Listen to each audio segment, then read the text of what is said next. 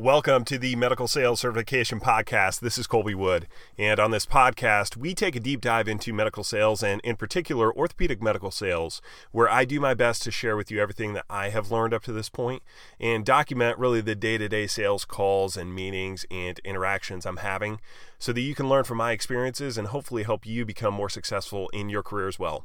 So, without any further ado, please enjoy today's podcast.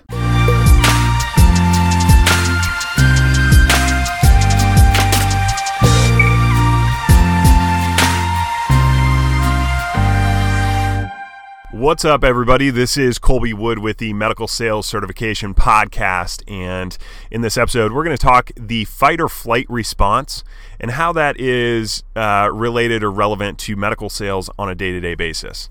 So, what I wanted to quickly start with, if you guys aren't familiar with the fight or flight response, or if you are, just give you a quick, uh, quick background, quick summary on the fight or flight response. This is, in layman's terms, kind of an automated response that human beings and animals have to stress, anxiety, or the unknown. Um, so I think the unknown is a better way to put it. Where if if we think about what our ancestors went through, you know, the hunter gatherers of our past, if if you're a if you're a person out hunting for food and in the bushes you hear a noise, you don't know if that is a squirrel or if it's a bear, let's say. And so, what your body does as a response to that noise, that noise is essentially saying, We don't know what's over there, but it could be deadly or it could be no big deal. But your body, you can't tell. So, you have a fight or flight response. That's kind of where it comes from.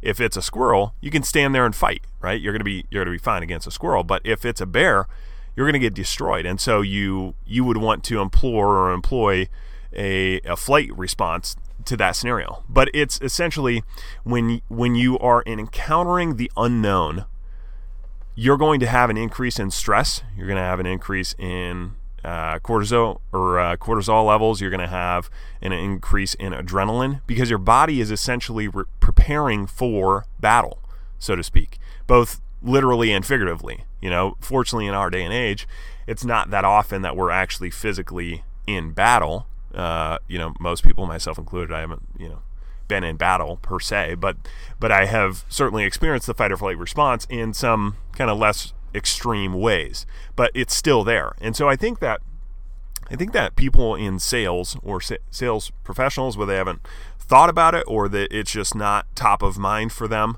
um, underappreciate the reality of the fight or flight response in human beings. Like this is not something. Yeah, it's been around for a long time, and yeah, in our day and age, we aren't encountering a fight or flight response on a on a routine basis from a uh, life or death situation.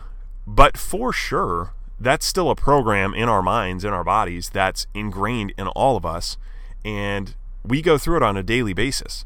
It's anytime that it's the unknown that we're going to be encountering or we're going to have that fight or flight response. And so when we when I'm kind of thinking about this from a medical sales perspective and, and what my approach is, is that especially when you're going in cold cold calling on customers, a cold call puts your customer in a fight or flight response. Now obviously it's not a deadly situation, it's not it's not a bear and a squirrel, but it's you are the unknown person walking in the door. They don't recognize you they're going to say, Who is this person? What do they want? What do they have for me? What are they going to ask for me? If I'm a gatekeeper, how do I keep this person from getting back to the person that I'm protecting? They're going through all those things in their mind subconsciously. This is not this is not a decision that they make. This is happening automatically. And so that's why it's so important for sales reps to somewhat disarm that automated response because when your customers are going through that and they have high stress, high anxiety, high adrenaline, and they're they're essentially in fight or flight mode, you don't want them to get into the fight mode. You don't want them to respond to you as though you're the bear. Literally and figuratively speaking, that's not going to be a good scenario for you. You're not going to be able to move forward with those customers. Like they're going to shut you down. And so when we're thinking about it from a medical sales perspective, or really, I guess I should say a sales perspective in general, when you're going and cold calling on a customer, you've got to disarm that fight or flight response. Now, if if it's a customer that you've already been on, been to, or seen, right? There's there's a famil- familiarity bias, let's say, that would help disarm the fight or flight response, which is why if you go cold call multiple times or you've interacted with people or they've, you know, you've got third party data, you know, hey, so and so, I know so and so, and this is, they told me to reach out to you. There are different tactics that you can use to try to reduce that fight or flight response or the, the big barrier that you're going up against when you're cold calling. Um, but ultimately, you're still, you're going to be dealing with that first and foremost when you walk into an unknown environment. And so what I what I want to get across is that it's more important to communicate first and foremost that you're not going to be doing anything to this customer or asking something of the customer that they're not going to be ready for. You don't want to give them surprises, right? Now I I I think about my wife. She always says, you know, I'd love if you'd be more you'd surprise me more often or be a little bit more unpredictable, right?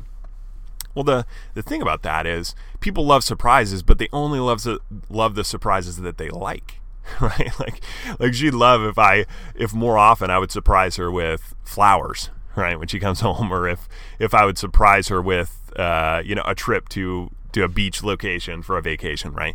Well, she'd love those surprises, but you're not going to love the surprise that when you go out to your car in the morning and you try to start it up and the battery's dead. Like that's a surprise that you don't want. So not all surprises are good. And so when you're when you're thinking about psychologically what your customers are going through when you're cold calling on them, they're going through those psych- psychological battles.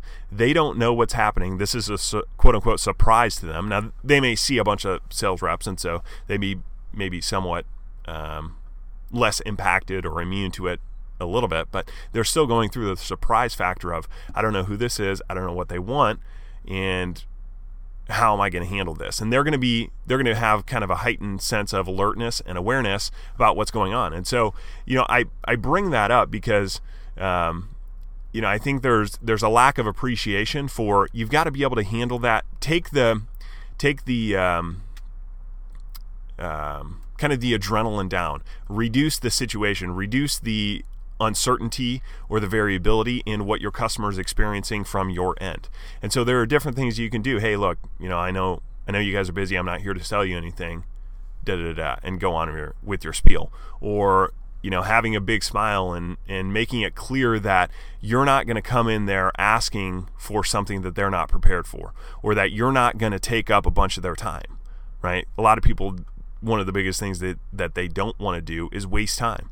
And you're going to be walking in there as the unknown person and and they're going to say well you know if i if i talk to you or if i consider giving you a chance to have a conversation about your product or service or if i consider sending you back to this person that i'm the gatekeeper for you know how much time are you going to waste of ours right? That's a big question that they're all going to have. And that's part of the fight or flight response. Like, what are the expectations here?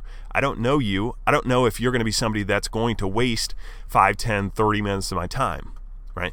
And so, what I would say to you is that you've got to put the customer in a position or a place mentally where they're not going to be unexpected. They're not going to get unexpected by something that you do or don't do. They're going to they're going to be comfortable and confident that you're going to respect their time, you're respecting their position, you're respecting that you came in unannounced, and that you're not going to uh, be somebody that they should be fear, fearful of or try to protect their, you know, their their customer, their surgeon of. You know, they don't need to protect that person that they're being the gatekeeper for, and and you can do that in a number of ways. And I mentioned a few thus far, but it ultimately comes down to creating an environment that they are that they feel in control right? You're walking in unannounced. The problem that salespeople run into is they they don't allow the customer to be in control of the situation where they think they're going to run the show the sales rep that is. They think they are in the position of power and they're going to control the conversation and whatnot. And here's here's kind of where i'm going with this or what i'm trying to paint the picture i'm trying to paint for you is that You've got people that are more aggressive and that are just going to take more of a push through push through the barriers approach versus somebody that's going to be a little bit more in I what I don't want this to come off as is passive or not having not being aggressive to try to to move your product or service. But what I am trying to communicate is that from my perspective, I believe that I'm going to get more yeses from customers overall because I put them in a scenario where they are comfortable and confident with me that I'm not going to waste their time, that I'm not somebody to be um, afraid of, I'm not somebody to have a fight or flight response mechanism toward. That I'm going to put them in a position where they could say no to me, where uh, where I'm not going to over push my product, where I'm not going to try to be sly and sneaky and say, oh, no, no, no, I don't want to talk to you about anything. It's just, I'm here just to service you. And that's all. And then the second that they let me in the back door, now I'm just, you know, pitching my product immediately. I don't want that. I don't want my customers to think that way about me. And I truly believe that I'm going to get more yeses in the long term from customers that value me, that trust me, that I'm not going to do that to them. And so, you know, that's that essentially is what I want to kind of communicate and paint a picture for you on is that consider consider the fact that your customers are going through this fight or flight response.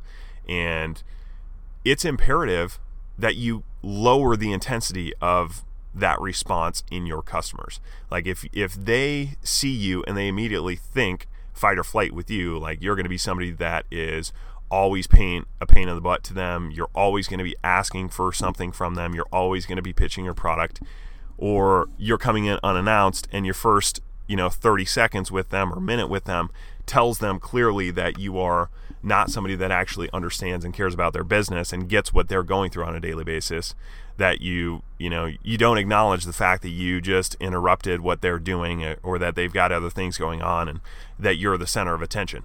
You don't want that situation you don't want the situation to be like that. And so that's that's why in my mind it's so vital that sales reps appreciate the physiology of what's actually going on in the customer's mind and in their head.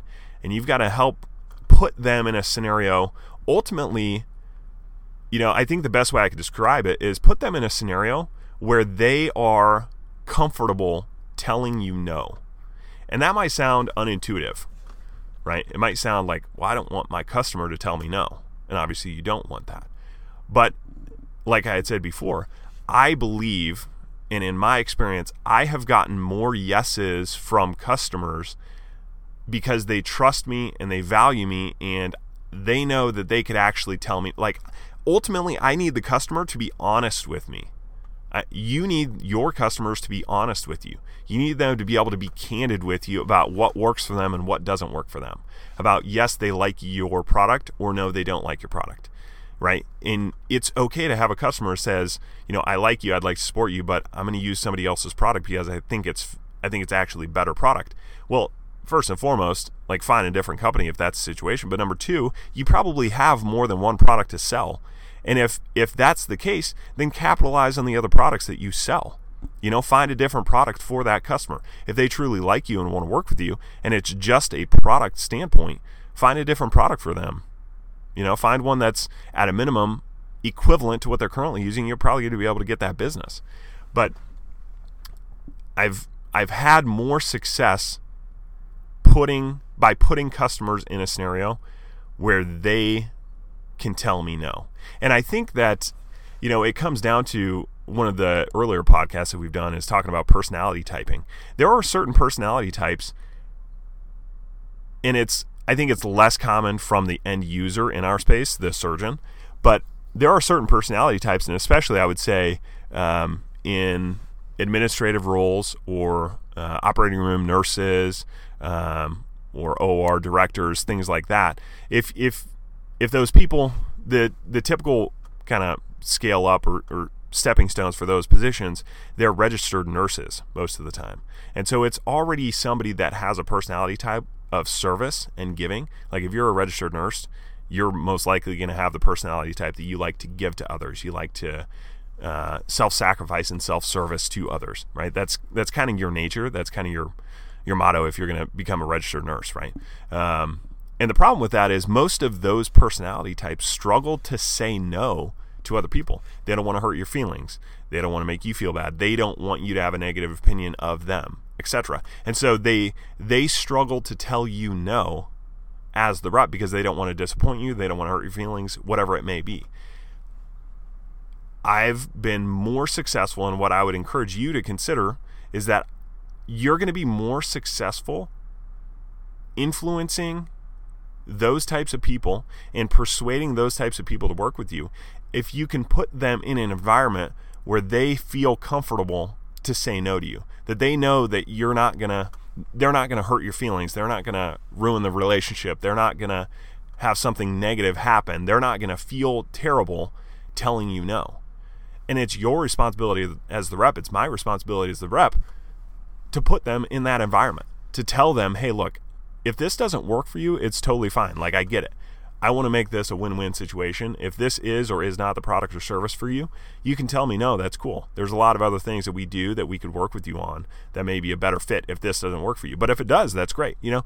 Those types of communications to people in those scenarios that have that ter- personality type goes a long way goes a long way with developing trust and confidence between you and that individual and so that's that's really um, you know it's kind of a roundabout way of, of getting to this idea but what i want you to think about is the fight or flight response in medical sales it's vital for you to take that down a notch in your customer's mind. You don't want them when you walk in the door to have a super high response, you know, kind of aggressive fight response or flight response. They're just going to shut you down immediately. How do you, in the first 30 seconds or a minute, take that down a notch and get them to think critically and, and move them out of kind of this automated response to get them in conversation with you. Hey, look, I am a normal person. I'm not here to waste your time. I'm not going to waste whoever, you know, whoever the customer is that you're trying to protect or be the gatekeeper of. I'm not going to waste their time.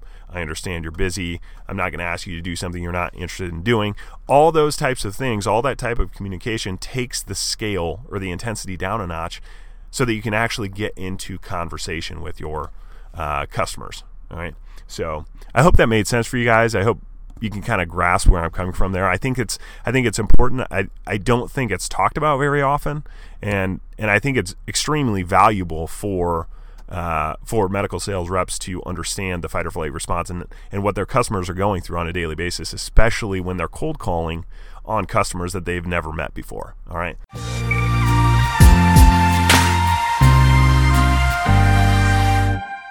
Thank you for listening to this episode of the Medical Sales Certification Podcast. And as you know, we give all of our content and training away for free. So it would really mean a lot to me if you could subscribe to this podcast and leave us a review. And if you thought that this episode in particular was helpful, consider sending it to somebody you know who you think could benefit as well. Thanks again, and we will see you on the next episode. Bye.